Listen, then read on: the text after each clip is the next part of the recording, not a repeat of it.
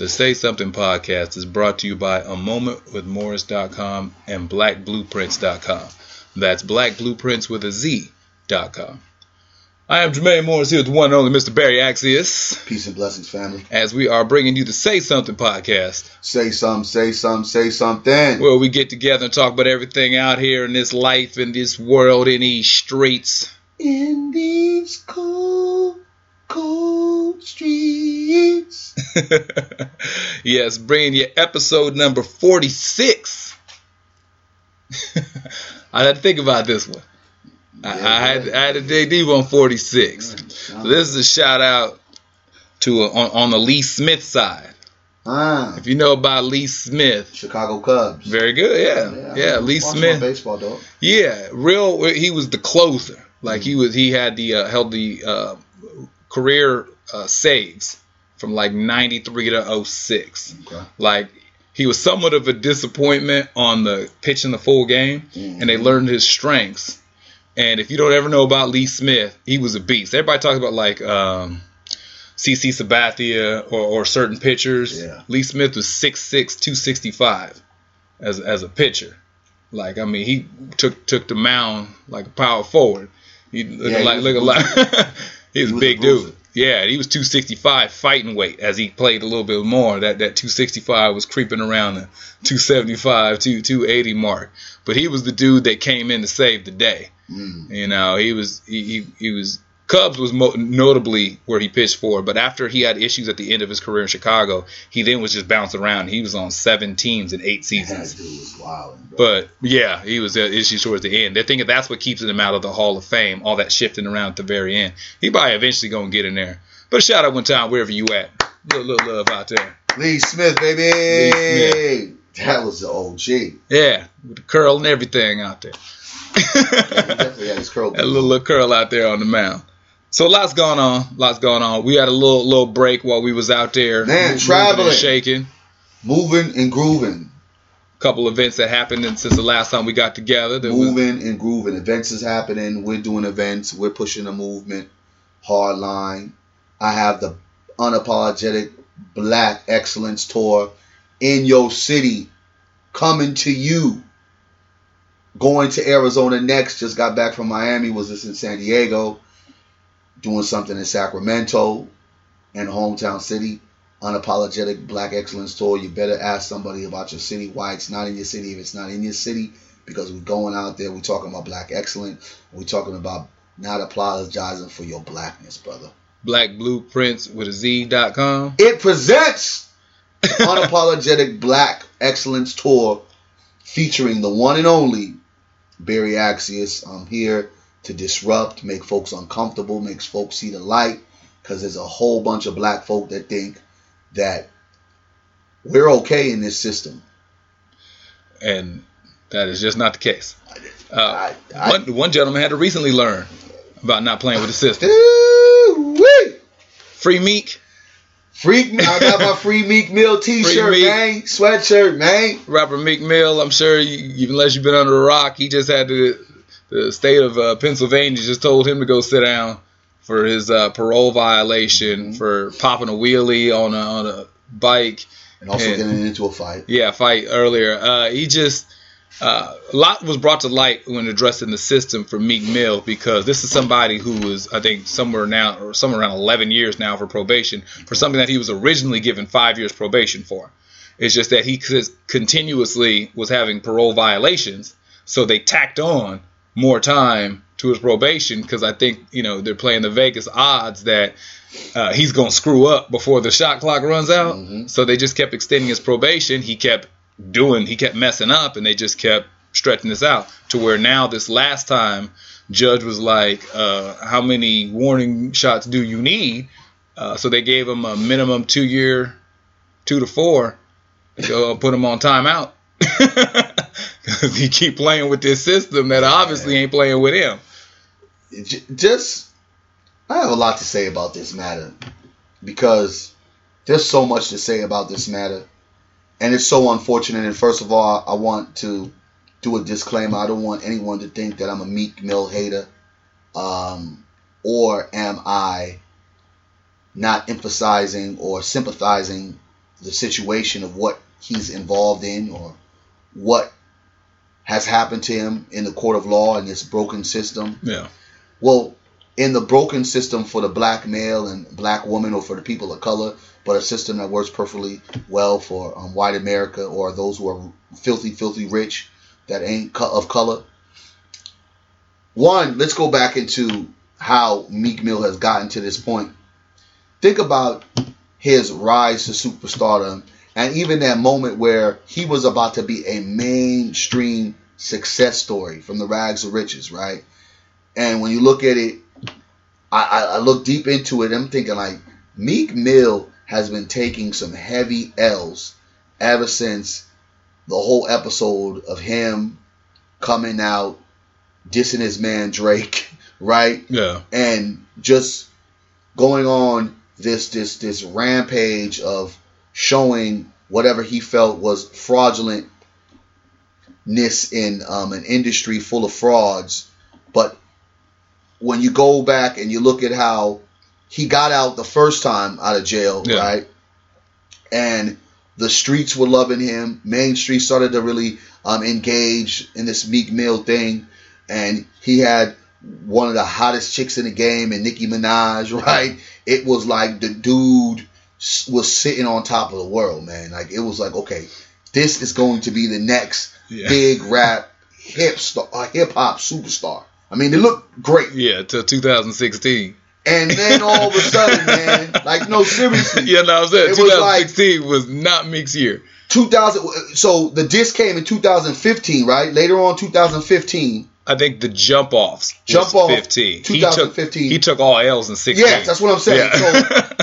the the the instigation of that feud started at the end of 15 Something it like just moved and navigated all the way to two it, it, it- and, I, and I and I remember why I know it it happened in that towards the end of 2015 is because I remember I was in Chicago in 2015 and the song had been already worn out and they were still bumping it in Chicago on radio stations right back to back Yeah. course, the infamous diss song that Drake did to Meek Mill and I was like yo going into 2016 I remember Natalie Cole had just passed away and I was like damn this song is a is like a year or so now old and they're still buzzing off this song Yeah. and later down on the line, of course, the guy who had the baddest chick in the rap game holding him down um, eventually left him. Which you look at the song and you point it like, well, that's what the song kind of predicted anyway. The song that Drake came in, and then just the numerous times of him getting into um, fights on Instagram with stands, fans, or certain folks in the media, and just his records, regardless of what he tried to do, wasn't able to get that notoriety or that number one spot that you felt like the streets pretty much gave up on him. So now you have a situation to where you're looking at Meek Mill, and I know a lot of folks want to sit there and look at the system, and I see a lot of folks make reference to the the white boy that got like what little to no time with the the rape case. Yeah. Yeah. And, and I, I'm, I'm sure Yeah. you'll probably break that down a little bit, but they're trying to make these examples. And though I get it, I think what folks are missing, and I think a lot of us in the black community, we tend to gloss over something that is very important, and it begins with an A, and it's called accountability Yeah. right? I tend to look at this situation with not as how the system failed Meek Mill, but as far as the accountability that we have to look on his actions. Yes, he got those two cases that we talked about, the fight I'm in St. Louis, the um, popping a wheelie and the reckless driving in New York, they were thrown out. But let's look at the fact that in a court of law, when you are on probation, you are not even supposed to sniff. Straight and narrow. You know what I'm saying? You're not even supposed to sniff police. When you look at his countless and numerous songs of of of, of basically um, victimizing, terrorizing, street anthems, uh, street glory, and not giving a fuck about basic norms in America or in the hood. You also have to say, well, shit, his music is perpetuating something. And let's not forget about the infamous incident where some of his soldiers jumped the Safaree Kid, right? Yeah. In in Hollywood. So you look at all these different things and you channel in that this dude is walking around like I'm on probation, so fuck it, I don't give a shit. What happened to him, right, is a reality of his behavior that he's basically shown that all right, well, y'all might have thrown the case out, but I'm still gonna do what the hell I want to do because I'm Meek Mills, I'm rich, black, and I'm thugging. So the reality is that though it may be wrong in a sense, there has to be accountability to the actions of any normal Joe. If we were on probation, we wouldn't even have been able to get this far to the point where the judge finally threw the book at him. Regardless of the judge was black and the judge has a grudge on him, whatever. whatever. At that stage, whatever. at that stage, it doesn't really matter because the brother from the the few times that I remember the case coming up, thinking that oh damn, dude's probably gonna get hit with a few different charges, he's been able to skate. I think that it became a part of you know what, dude, you're not changing, and this is a lot of why I feel that our our justice system is is so so shaded in, in, in, a way to where it's like, all right, well, you're going to allow cats to kind of just keep on walking the plank and just let them jump over before grabbing them back and say, you know, before you do too much, let me pull you back. They just keep on giving because it, it would have just been, all right, you popped the wheelie, you did some reckless driving, here's your goddamn um, violation, right? It would have been better at that. But the system, as we know, there's so much money grabbing, there's so much undercurrent, there's so many deals popping in the back room, right? That we know from the incidents of folks getting probation. Oh, you will do a hundred hours of probation. I heard the story. Justin Bieber was supposed to do like a hundred hours of probation somewhere, and what he did is he bought a playground for this facility. Yeah. So when you think about it in an overall whole, the guy was pushing the issue already.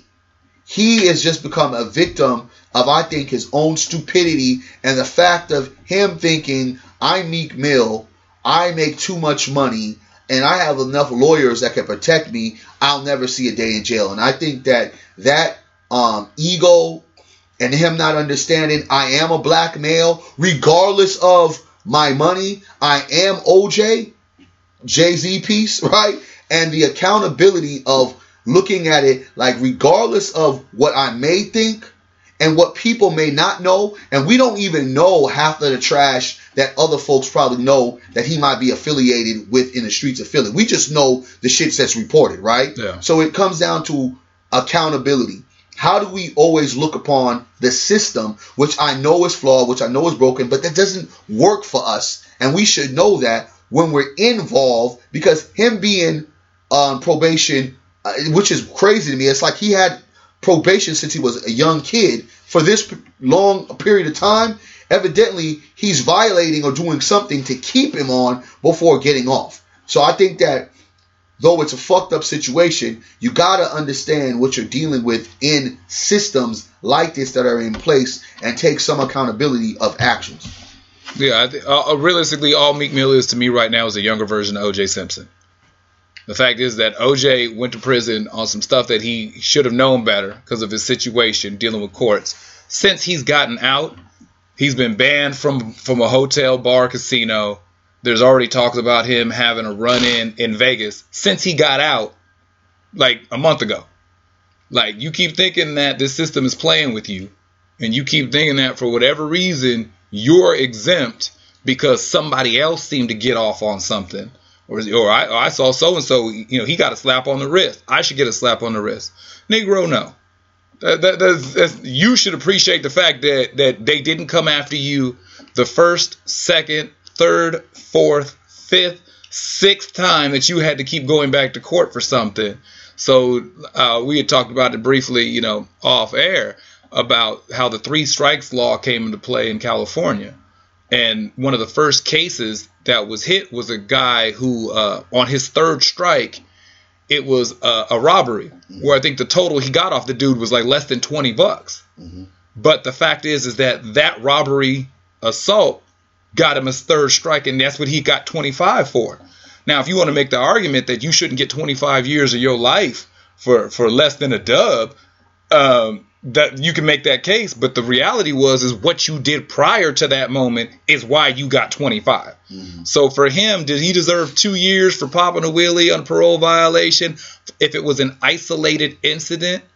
No. But the fact is, people forget he's on probation. He's a gun charges is what got him on probation to begin with. Like it's not like this dude got too many unpaid jaywalking tickets. And so, gun charges got him on probation. And what is his rap music still? Yeah, yeah, I'm saying. So, so uh, I, I appreciate the fact that this system can be incredibly corrupt and can be incredibly uh, biased and and slanted and and all that stuff.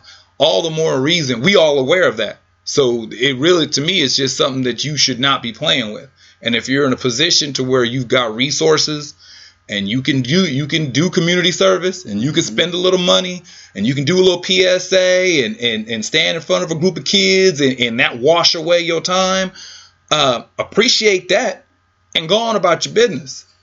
He, you know? yeah, yeah, it just to me, I, I get tired of the Negro that finally gets to a point to where he doesn't have to live in the lifestyles that so many folks struggle just to get out of, continuing to put themselves in a trap. And it's almost like a circus. You've had, you know, brothers like T.I., you know, in trouble. You have had brothers like DMX in trouble. I mean, there's such a, a host of artists that just have gotten that plateau, have gotten that golden spoon and continue to dig themselves in a system. I mean, wasting money upon money. I mean, Gucci Mane, another brother who you know now's finally got out and seems he's cleaning himself up and um, getting another opportunity. But the funny thing about it, we're sitting here upset about this whole Meek Mills thing, but we're not upset and we're not marching because now the folks are marching and and using him out of all the people using him as a platform of showing how yeah, the system the is broken, and I don't even really. I, don't. I, I don't know how I feel about that because again, I don't want to sound like a Meek Mill hater even though I was definitely on Drake's side, first of all, because I was like, well, if you guys are homies, why are you even talking about what you guys are supposed to have as an intimate like conversation and kind of putting them on blast for the sake of others. So right then and there, it's like the Negro is suspect to me on that end, right? You know, you're breaking codes on that level. But here you are taking up for a guy that I don't really think gives two shits about any of the prolific movements that have been happening that are fighting social injustice just for the fact that he's a a, a big name. But in the simple fact, we have political prisoners that ain't never seen the light of day that really haven't done nothing but speak upon the justice system, speak upon inequalities, ain't created or or um, had any criminal activities, though they've been linked to things that have never even seen the light of day just because. We're not doing yeah. and marching for that well, right? I look with him. He is in an industry in a society which is notorious for not holding people accountable for the things that they do. And you're in an industry and you're in a business and you're surrounded and affiliated with people who know how to make things go away. And you have a, a business where people look the other way for things. All the time. So when you get accustomed to watching the executives in the office that you check in at you know, are doing shady dealings, backroom stuff, screwing people out of contracts. You know that they're inappropriate with staff and stuff. You see the drugs flowing around. You see, and this is all folks in suit and ties. I'm not talking about whatever street ties is in his music. I'm talking about when he shows up to, to Def Jam offices, when you show up to Columbia offices, when you show up to Sony offices, and you see all these types of things that are going on on the regular, and it's business as usual to a degree, you think that you're a member of the club just because you in the clubhouse. You, you feel like but, you're untouchable. Yeah, well, you feel like well, you feel like you want you. realistically, you see a lot of uh, entertainers who start to hang out with athletes. You're going to the club when they're over, You know, and, and you, you're there in bottle popping with LeBron. You out there clubbing with James Harden. You showing up to the game. You sitting courtside. They high fiving you at halftime. You you you hanging out all together. But you got to remember, you are just hanging out with the player. You don't play for the Cavs.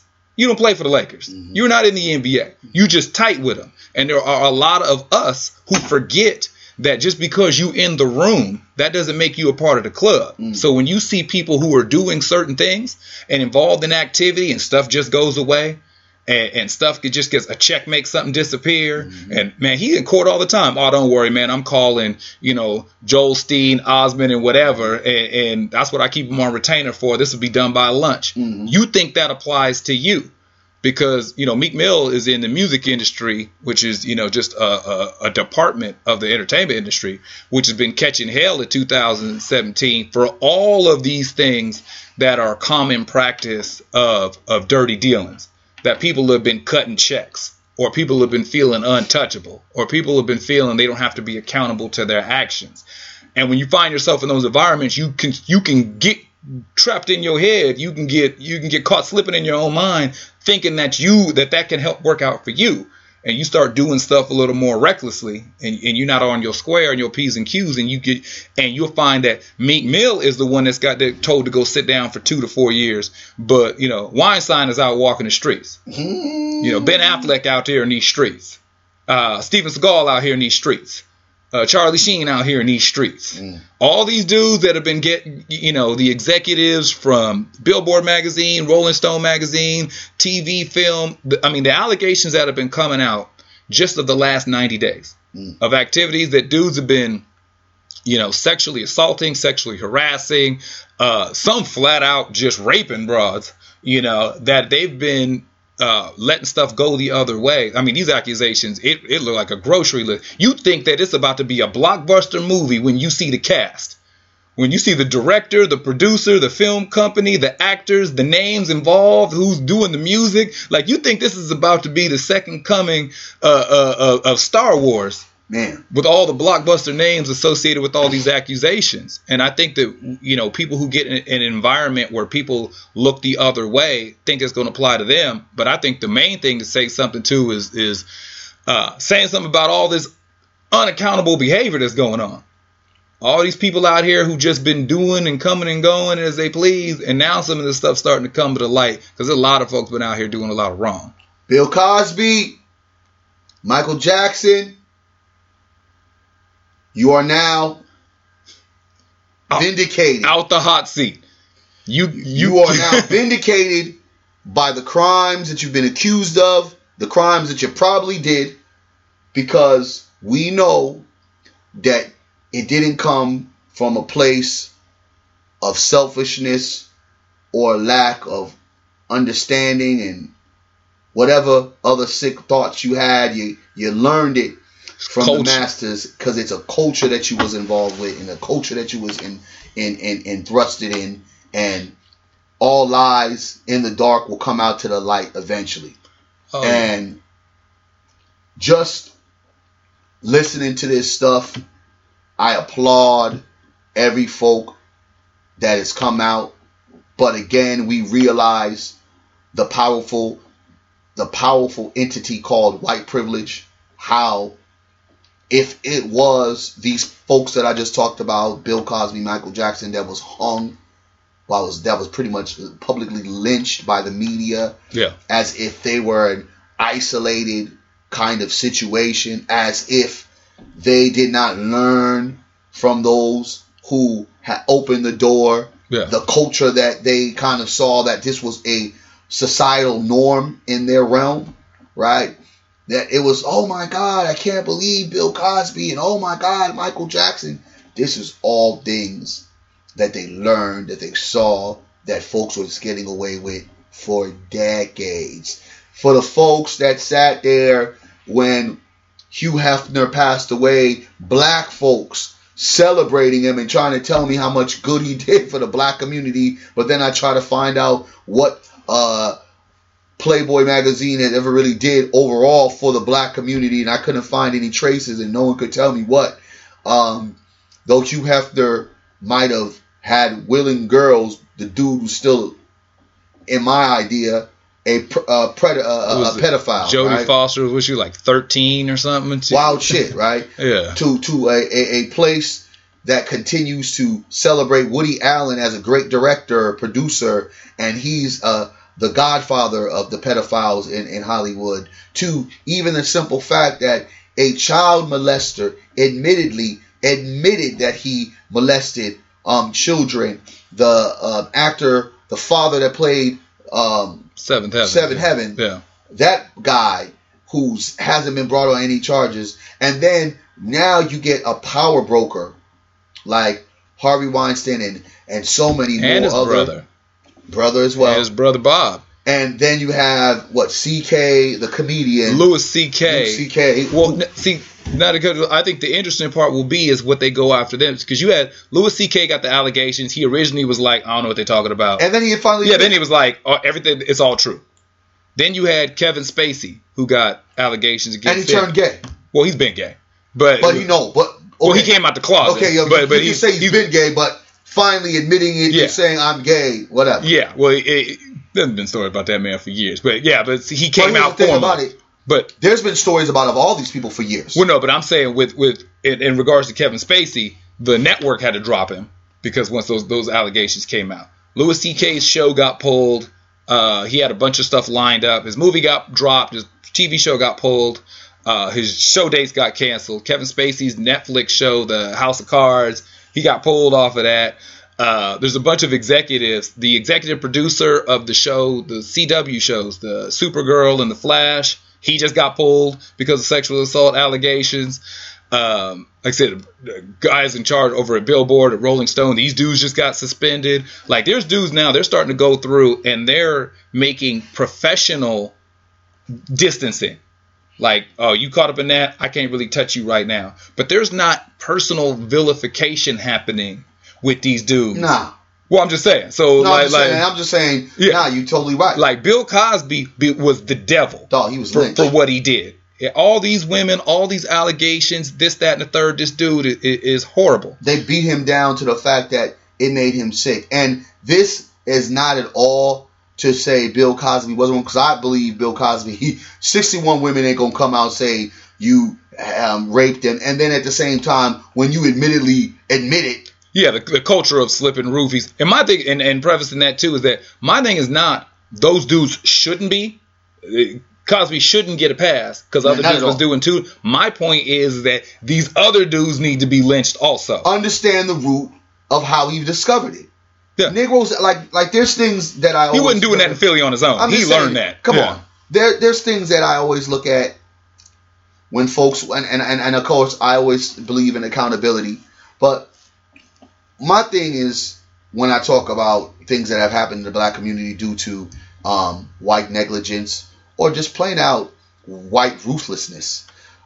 If I know something like crack cocaine can affect and create addiction in a community, I'm not going to give access to that, right? Yeah. I'm not going to allow guns and turmoil and lead it to a community that I know that's already embracing so many other deficiencies. I, I'm not going to allow. I'm not going to allow myself to put my daughter in harm's way of certain things that I know maybe if she latches on to daddy doing it, she may do it in the end. So Yeah. In these matters that we're listening into and we're thinking about, like there's no way that folks that we've looked up to, the folks that we've probably celebrated, that in our culture of, of black folks, these kind of things we never really did. But throughout slavery and um, throughout history, you look at how we've been mistreated and how we've always kind of um, looked at white society and, and things that they did as kind of like, whoa, I, I want to do that too. So it's not, I'm not surprised that some of these Negroes pick up some of these traits. Like Yeah. when, when you go into Hollywood, like, of course, Bill learned that shit from that motherfucker because where else he going to learn it from? He ain't learning it from us. You Yeah. know, we're, we're not doing Yeah, that. all those things are are, are, are positions of power and, and privilege and influence. So you can't start that with nothing. So you learn that from people who have power, resources, and influence. You say, oh no, no, this is how we do this. This this is how this is how this goes. So you're like, oh, oh, okay. And then as you get your weight up and, and you get a little more influence and you get a little, little, little more resources and you get a little more access, then you can start flexing on people. Yeah. And then you can start doing it on your scale. Yeah. You can't do it on their scale, but but you got to look at at a period of time. Bill Cosby was one of the most powerful people in media and TV. Exactly. So at that era, if you look at that time period, he had a lot of re- resources and influence. He had the number one show on TV for just it was a go to. His slot was was locked up. You couldn't touch that Thursday night 8 p.m. slot. Whatever else you was doing on another network, you, you was just practicing. Because when Cosby Show hit at 8 p.m., whatever you was doing on your network wasn't getting watched. Mm. And when you have that much influence, you can't tell me that that's not going to trickle over into your behavior dealing with people. They used that. Bill Cosby was a dictator on set. Like when it came to the people who had to work with him and work for him, the way that things was done on those sets, A Different World and The Cosby Show, it was Bill's way or get the f out. You know, and in that degree, when you got that much control and that much power, and you've seen how control and power is used, you're gonna start doing that. And all these execs who've been coming out now, who are just getting named every 20 minutes, a name is dropping, and the list is gonna get longer and Oh, longer. Yeah, it's gonna be crazy. Because one thing you got to realize too about power structure, it's all about positioning. Mm-hmm. There are people who have been waiting for an opportunity to leapfrog up out of position, Mm-hmm. and they've been waiting for names to come out so they can change up. There's some dude who right now is an is an assistant who's just staring at that corner office, and he's just wait. He'll leak the name himself Yeah. about who, so he can make you know there there there's gonna be no honor amongst thieves. and go ahead. But I think something that we need to be mindful of because there's some of us out there who'll be like, man, I don't care if you get up in Hollywood, that's just what it's about, and you know what it is that you signed up for. But this is not, that's a particular lane. This is the same stuff that's happening in school systems. hmm This is the same stuff that's happening in the church. Government. This is the same stuff. Well, I'm talking about on the personal level, where it's that pastor who's touching little girls and little boys. Eddie Long. It's it's that teacher, that math teacher who's touching little boys and little girls. hmm It's that uncle that's touching little boys and little girls. So we, some people will dismiss those types of things because well that's that's with them and they getting paid money and they they you know they traded they sold that out to be celebrities or whatever. But the practice of looking the other way, that practice of not speaking up and not saying something, I think that we got to not just be hung up on what celebrities are doing, but shine some light on them folks that we know personally. I think that in society, we are so used to not discussing certain things, and we're afraid to, um, you know, blow out certain individuals. That's whether it's in your family, in the church, because you don't want other people to look at you like, you know, you're crazy. And I think in the simple fact that folks just don't really want to believe that that person had a character to do that. Yeah. I had a friend of mine that just got convicted. You know, he's you know he's due to serve maybe eight years. He hasn't been sentenced yet, but they're holding up eight years in his face for um, having such sexual misconduct with a minor, and he was a math teacher, right? You Yeah. know, and this is a, a good guy. I mean, from what I know, Yeah. right?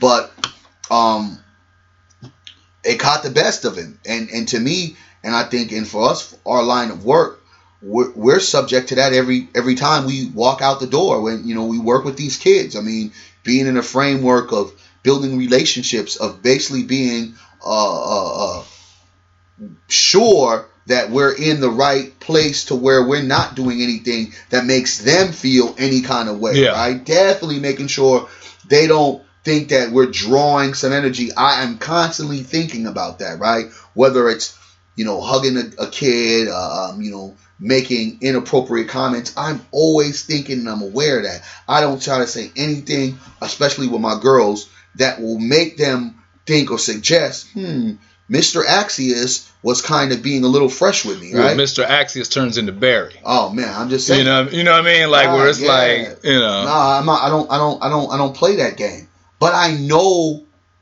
what my responsibility is and I'm accountable for who I am and what these kids see me as. So Yeah. when you have and it's a lot in the black community, I'm just gonna focus on that. yeah, We just don't want to out that person for the simple fact that one, we don't believe people are gonna care. Two, we don't believe people are going to believe. And three, that we don't want the backlash. You know what I'm saying? We Yeah. don't want to have to be in that moment of why we're explaining why we're saying, well, Uncle JoJo touched Lorraine, and they're Yeah. like, well, why? Well, Why, you ain't he- coming over to grandma's? Exactly. Like yeah. why, you know, why why would you say that? Because our acceptance, and this goes back into our accountability, how is R. Kelly even able to do music?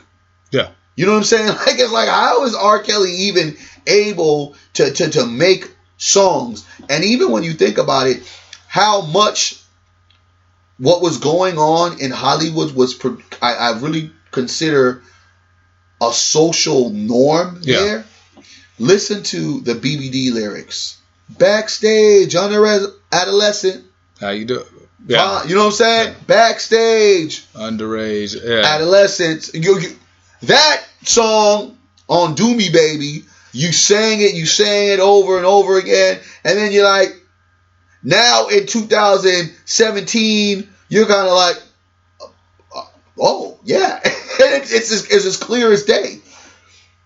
Elvis Presley was was dating young girls, Like What was how old was uh, yeah. Elvis was 25 and Priscilla was like 15. so it was considered societal norm. You know, Yeah. it wasn't like I remember watching some of my older guys, you know, 20 some years old, like dating girls my age, 14, Oh, 15. every girl in high school had a had a grown ass boyfriend. right? Yeah. And, and, and, and even, 15, 16, 17, got the 20 year old pulling up, picking her up. and even, you know, being like high school, you turned 18 and you got the 16 year old girlfriend. That was like a norm, right? Yeah. It wasn't. It wasn't seem like, oh man, you you're dating a kid. No, it was like, well, she's in high school. I'm in high We in school. the same math class. You Like, know, yeah, yeah. Right? Yeah, exactly. The same math class. So you tend to understand how some of this thing can kind of be mixed up because we in society have accepted it to be okay. Even in the olden area, you can get grandparents that are 20 years apart Yeah. right? And and then started dating. Grandpa was 25 and uh, uh, grandma was was 17. You know, but the shift of where it becomes not okay is when you're creating advancement to folks that don't want it. But then I got to look at how in the freak did we allow someone who is our current president in office, Mr. 45, and why I make that that funny joke, but it's not really funny. I call him the pussy grabber, is because here he was talking with another cohort in Hollywood, a guy that was known in Hollywood as a Hollywood reporter, talking how these white males talk, right? This is Yeah. how they discuss things. This is what they do. And then when you look at all that's been going on, you notice and now know why Gwen Paltrow is where she's at, right? As much as they will seem to be a victim, this kind of propelled a lot of their careers. This is why Kevin Spacey was in the spaces that he was in, right? Because they actually have joined a cult, sold their soul. Now they're talking about it in ways of, well, I'm talking about it on standing out. But in reality, you utilize this to your own degree to get you to a place to where now you can talk about it because if you had talked about it and spoke on it before, you would have been fucking chastised and outcast. Yeah, well, I get those dudes. Like I, I like so all these these execs and these actors and singers and stuff who are starting to come out, uh, who are getting sexually assaulted. Most of them, um, and a lot of these cases were adults when it happened. They were in compromised positions. You know, um, you know, you can you can complain about him just feeling on your behind or grabbing on you or whatever, whatever. But you know you ain't about to work no more. And some of them swallowed their pride and in, in some cases other things so they can stay in the business. Well, I think something that we have to make sure that we pay attention to, like I said on the on on the personal side, is when we're not talking about adults in a case of your profession or your job. We have people who are getting victimized. You know, you speaking of segue to, you know, even coming off of Meek, you know, he was with Nicki. Nicki's brother, Nicki Minaj's brother, was just convicted of sexual assault against a minor. He was convicted from repeatedly raping an 11 year old girl. Like, there's in some cases for months, four times a week, sometimes twice a day. Say that again. So he, he was raping an 11 year old girl and there was for months where it was at times it was four times a week, and in some cases twice a day. Eleven year old An 11 year old girl. Her 10 year old, I don't know if it was her brother or her cousin, whatever, he caught him. Like he just came down to the basement or whatever this downstairs room was, and he saw it. And Nicki's brother jammed the 10 year old up and was like, Did you see anything? And he was like, Yeah. And he slapped the hell out of him. And he kept asking him the same question until the 10 year old realized how to answer. He's like, Did you see anything? And after getting smacked like 10, 11 times, he was like, No. And so he was like, and the 10 year old was, was like, you know, if you say anything, you know, it's on for you. So he, he was raping this 11 year old and pumping this, you know, punking this 10 year old to keep him terrified. You know, that sort of stuff is that I think that we need to, to, to sit there and make sure that we're aware of too. Cause I think something we need to stress on is, you know, depending upon your get down for a lot of us in our community, it's the holiday season. You know, so and so, you know, big sister's coming home from college and she bringing her boyfriend. You know, everybody's going to grandma's house and Uncle so and so that everybody know you ain't supposed to leave the kids around, but yet he's still at the in grandma's house. You know, those them, them get-togethers. Mhm. And I think that we don't say enough it, within our community and with our family and hold these people accountable for the stuff that they doing that they ain't got no business doing and we ain't got no business co-signing for them. I just again, when I hear these stories, I'm trying to figure out how do these folks exist, right? How do these folks exist? How do these folks get away with these deeds for so long with finally someone now coming out and putting a stop to it? But how does it continue? Like, how is there a continuation of certain behaviors? And we allow it in society and we just close our eyes to it like, oh, but now we want to talk about it when all all all shit hits the fan. You got Ben Affleck and Matt Damon, and you even got our President Obama, Hillary Clinton, who was going to be our president, that are denouncing Harvey Weinstein, Weinstein because they were getting money from him. You Yeah. know, they were doing movies with him, and now they were like, oh well, you know what? We don't like y'all didn't know. Yeah. That's the thing about um, all of this. Um, Sand- Sandusky situation in Penn State. Paterno knew everything, right? For years.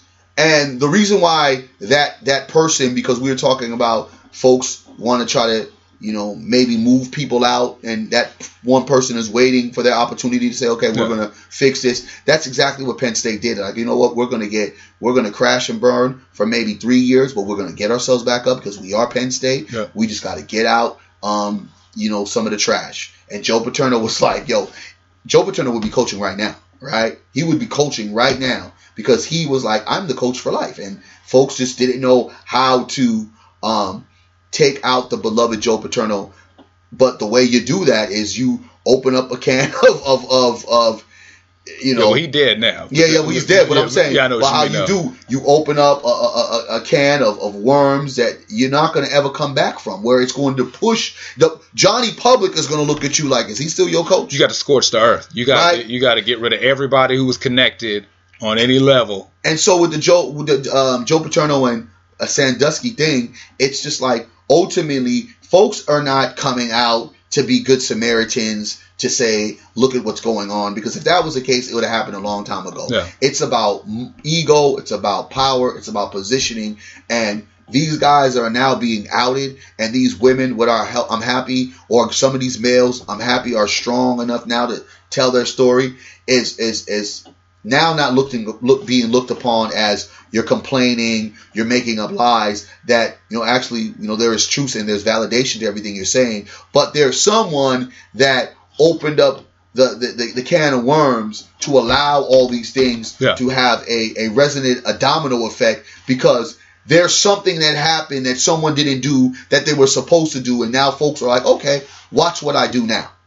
Yeah, like I said, those when, when we start talking about those things, like I believe that a reason why a lot of these Hollywood stories is exactly that is positioning.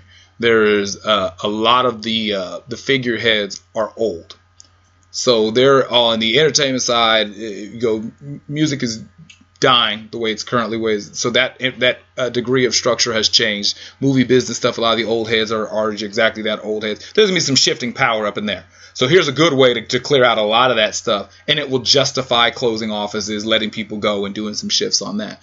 I think that what we got to make sure that we we stay mindful of and accountable of is uh, just because you didn't do the act if you know about it and don't say nothing, your hands are dirty. Yeah, just as guilty. You know what I'm saying? But I, I, think that there's a lot of us who who walk around thinking I didn't do anything. Because take the Sandusky thing at Penn State. There was a janitor who who who witnessed something, and uh, he went and said something, and realized nothing was done, and then didn't go any any further with it. Yeah.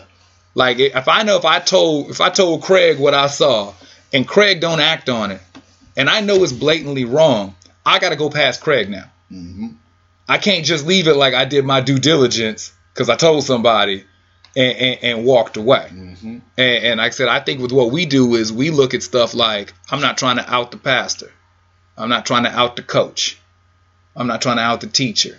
I'm not trying to be the one who disrupts this championship run team my our, our school we going for the final. We going for we going to state champion. Are you going to be the one that dismantles the the you know cheer squad? Yeah. Or takes away you know? I, but I think that this is again society norm. Nobody wants to be the person that um, creates that avalanche effect. No one wants to create that firestorm because the scrutiny that you deal with as you're trying to speak the truth. I mean, think about those folks that um, outed Eddie Long.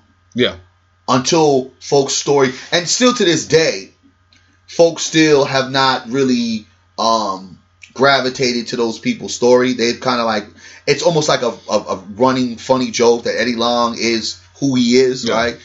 Eddie Long stroke, right? Yeah. Um, and we're not talking about for the women. Yeah.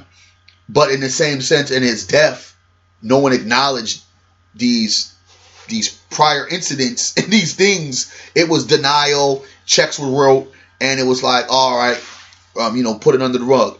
Bill Cosby, even in a sense, Michael Jackson was defended by the black community to all degree, yeah. right? So you have a situation that I think, and even in myself, where folks were asking me, well, why you put your boy out there like that? I said, well, shoot, if my dude did something wrong, I'm not going to sit there. I don't want anyone to believe yeah. that I'm connected to this. Like I, he's my guy. I say, but wrong is wrong. You know what I mean? I mean, you shouldn't have caught yourself slipping, sexting some young girls. Why? Because motherfuckers gonna start looking at me and start trying to check into what I got going on, and I don't got shit going on, right? Yeah. So I think collateral damage and a sense of folks, because as what I'm hearing from Harvey Weinstein, his power is is so tremendous still in Hollywood. All these different things, because I'm sure he has a bag full of of lies and scandals from uh, that, that, that, are connected with other people. Yeah. That he's trying to um, use his power to blackmail certain individuals that have kind of come out to speak against him. But I think that we live in such a sick society that is not accountable or allow folks, again, looking at R. Kelly, like, okay, he hasn't been convicted, but the proof is in the pudding. And they still are able to be in mainstream. They're still being able to be at the table. So it's almost kind of like, well, why should I say something when no one's really going to do something about it? I think that's where folks get a lot of um, that pushback. They don't want to be the one that's creating a firestorm because the unfortunate thing when you're starting to point fingers, folks are going to start one pointing fingers at you on what you are doing and why are you saying this? What do you have to hide? And at the same time, folks just don't believe you. you know what I'm saying? Yeah. Folks won't believe it from your mouth, from your eyes, because folks have put themselves on a pedestal and made themselves whatever character that folks want to believe that they're like when Bill Cosby first came out with all his pieces, and I, I hate the fact that we're using Bill Cosby as an example because I want to stick up on these white males in Hollywood being exposed. But just looking at Bill Cosby, it was so hard for folks to believe um, Mr. Huxtable was a rapist. Yeah, you know what I'm saying, and and and I know you understand the character of what Bill Cosby played, but you don't know Bill Cosby as a person. And it was hard for people to differentiate that person from that person, right? From the rapist to the guy that you see on your TV screen every Thursday, right? We have to get to a point to where one, this is not norm, and two, that the way black folks have been, I think, segregated out of Hollywood because they don't want to do all these things that some folks have done to move up the ladder, right? For, Yeah. for every woman that sat there and said of some sexual advances that were made that they weren't too uh, okay with, the ones that were okay with it. To make these guys believe, well, why aren't you giving me some ass? Jody just did it just like Yeah. two movies ago. You see where her career is going. I, I think that just kind of freaks me out on how really deep this shit is going to go if they really open the Pandora's box on how Hollywood has kind of lived under this um, sexual uh, misbehavior and pedophilia. Like when Corey Feldman, who I think has also come out a while ago and spoke upon how bad it was. Yeah. And again, folks looked at him like, yo, dude, come on. And his friend Corey Haim, um, some years ago, who who died over um, overdosing of drugs, but really in reality, it was because of the pain that he suffered and the trauma that he dealt with Yeah. during the moments that he was this actor and being molested, as we hear and as we know and see in this. How can we still give our monies? How can we still want to participate in this thing that they call Hollywood if it's that um, dirty, if it's that shitty, if it's that much um, nastiness and scandals in this fucking thing? How can we kind of like still say, I want to be a part of Hollywood? because you got to weigh the upside to, to the downside. So you have a lot of people who are saying, because if you look at it too, a lot of people sit there and say these child stars that fall off. Well, a, a lot of that comes from trauma. You they've been assaulted at such a young age that by the time they're 18, 19, 20, they're like, oh, they're washed up in Hollywood. No, they're just broken people. Mm. You know, it, it's the, the the idea of come out and smile for the camera is is they just can't do it anymore. They weren't old enough at the time when they got into the business to be able to to process and to handle and you know and to and to move forward. So a lot of them, you know, you you, people wonder what happens to the Macaulay Culkins. And uh, you know all, all all these dudes that all of a sudden are like, oh man, he just he was he was crazy. You know the Corey Haim thing. You know he was you know uh, he was raped by Charlie Sheen. And Is that, is that, is that, is that that's the the the accusation that because that he was I guess you would say willing, but he was 13 and Charlie Sheen was 19. Mm. So uh, at that point, when they stopped the movie uh, Lucas, Lucas? Okay, okay, okay. and so he was saying, you know, Charlie Sheen was all of, you know, you you can take whatever story of Charlie Sheen's story. I everything's on the table with a Charlie Sheen story.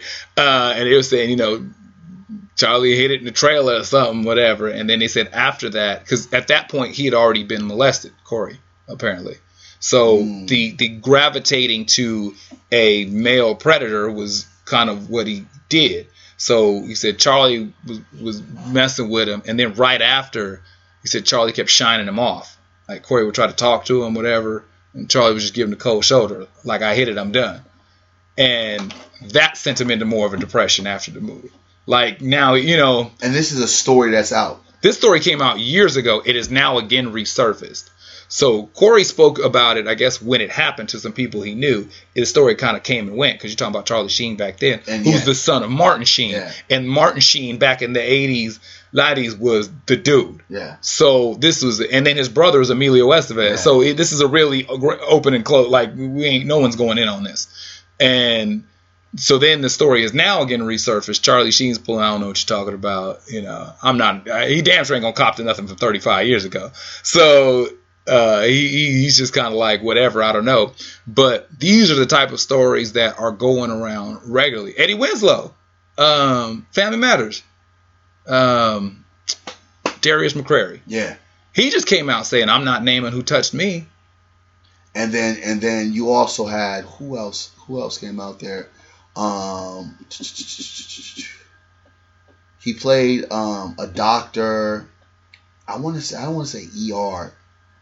White guy. Anthony. Yeah, yeah, he had he had his issues. They said he came out. He was Yeah, molested. yeah. I mean, it, it- it- Dude, this shit is crazy, man. you're in a position to where if that's the culture where uh, taking what you want is the culture uh, there will be some of you who realize how much juice you do or do not have when the repercussions come others if you have enough and you're in the clear you keep it pushing Mm.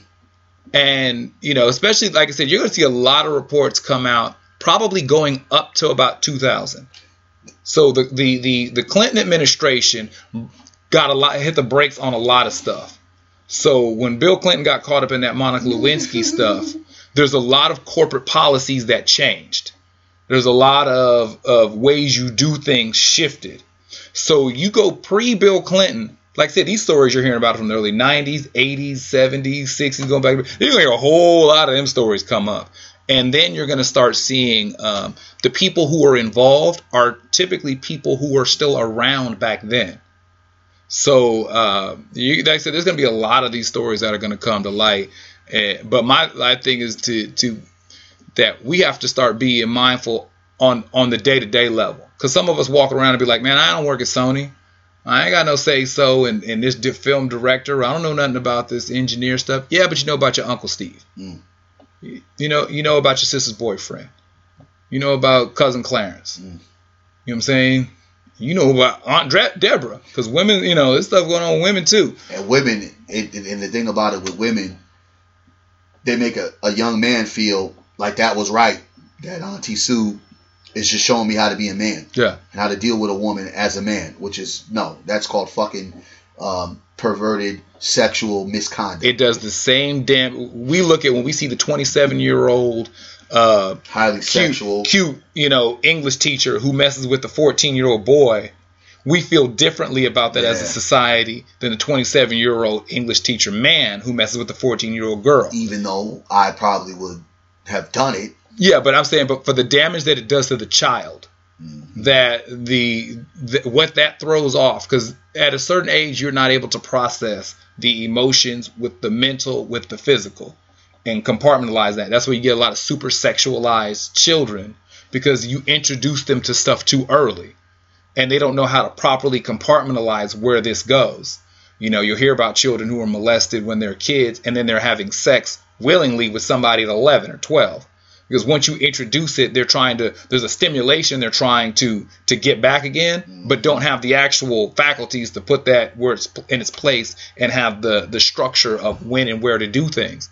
Like it, it, i mean we gotta i'm saying we just gotta be mindful of of what we can do and like i said most of us are not in positions of power where it comes to major industry we may not even be the man at our job hmm you may not even be in, in charge of hiring where you work at. So you may not think that, well, I ain't got no say so over him flexing on on on on the secretary. I say something, I'm fired. We both out of work. Like so, some of us don't get involved that way, but some of us need to start start start getting more involved because we the only way that you're going to curb that behavior is to destroy that culture. And the culture has to be destroyed immediately. Yeah. Because all it does, it creates again societal norms that folks feel like, well, it's done to me, I should do it to somebody else. Yeah. And or that- that it just- just that- happens. Yeah. That's You know, just a part of. It's just life. You'll just get over it. that's a part of what you got to go through to Yeah, to, you'll to hear daughters will come home college talking about a professor this or a student that or whatever, and then as soon as they're breaking down to their parents, mama's telling her a story about what happened to her. You Mm. know, these are just the things that you got to get over. These are just the things that happen. You know, and I think that we have to start destroying, like in, with the, how the word is intended, destroy these types of cultures. Destroy the idea that you can lay in, in the cuts. Destroy the idea that you can walk out and perform Step in the Name of Love and the whole crowd's going to cheer for you. Destroy the idea that you can still come around on Thanksgiving and sit across the table from the two kids that you touched. You know, destroy the idea that you think you could still chill in the neighborhood when, you know, you was touching folks at the swimming pool or, or waiting for little kids in the bathroom and think that is that you could still come around again. Like I think that we got to get on on that mentality of that village of of outing these folks, not only socially, but we need to get these folks up out of here. You know, Period. like that. It is not. I ain't telling condoning nobody to do nothing that you're gonna do some time over, but we have to remove that comfort within the culture.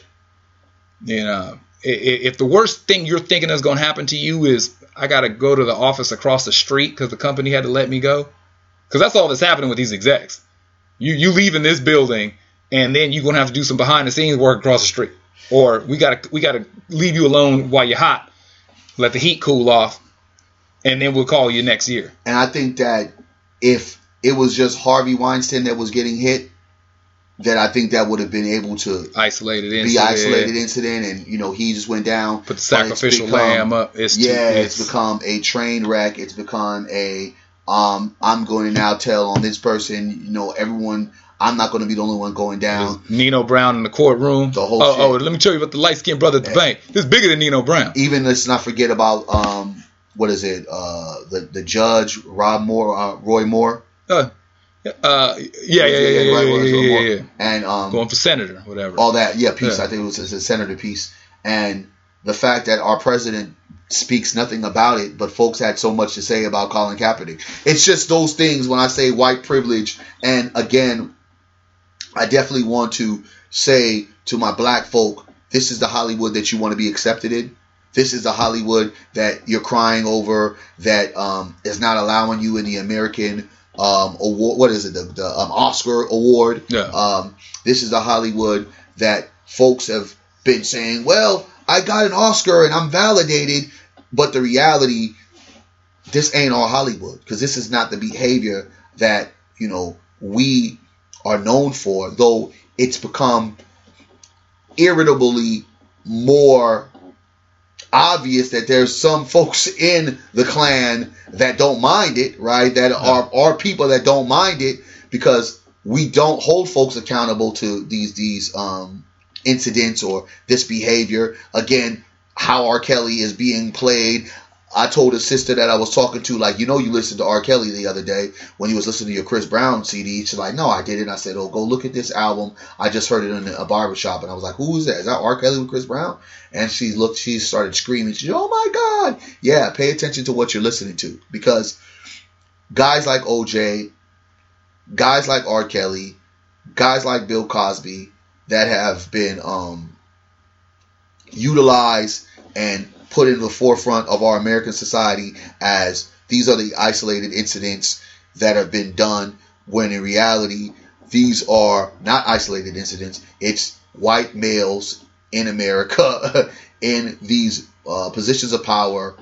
Whoever they may be have shown these brothers this is how you work the system because with power comes great responsibility but within power comes a lot of corruption and then the corruption as you see as most motherfuckers think that they can do anything whenever and with whoever because I, I think that stuff that we address uh, is the stuff that gets changed, and the stuff that we ignore is the stuff that continues.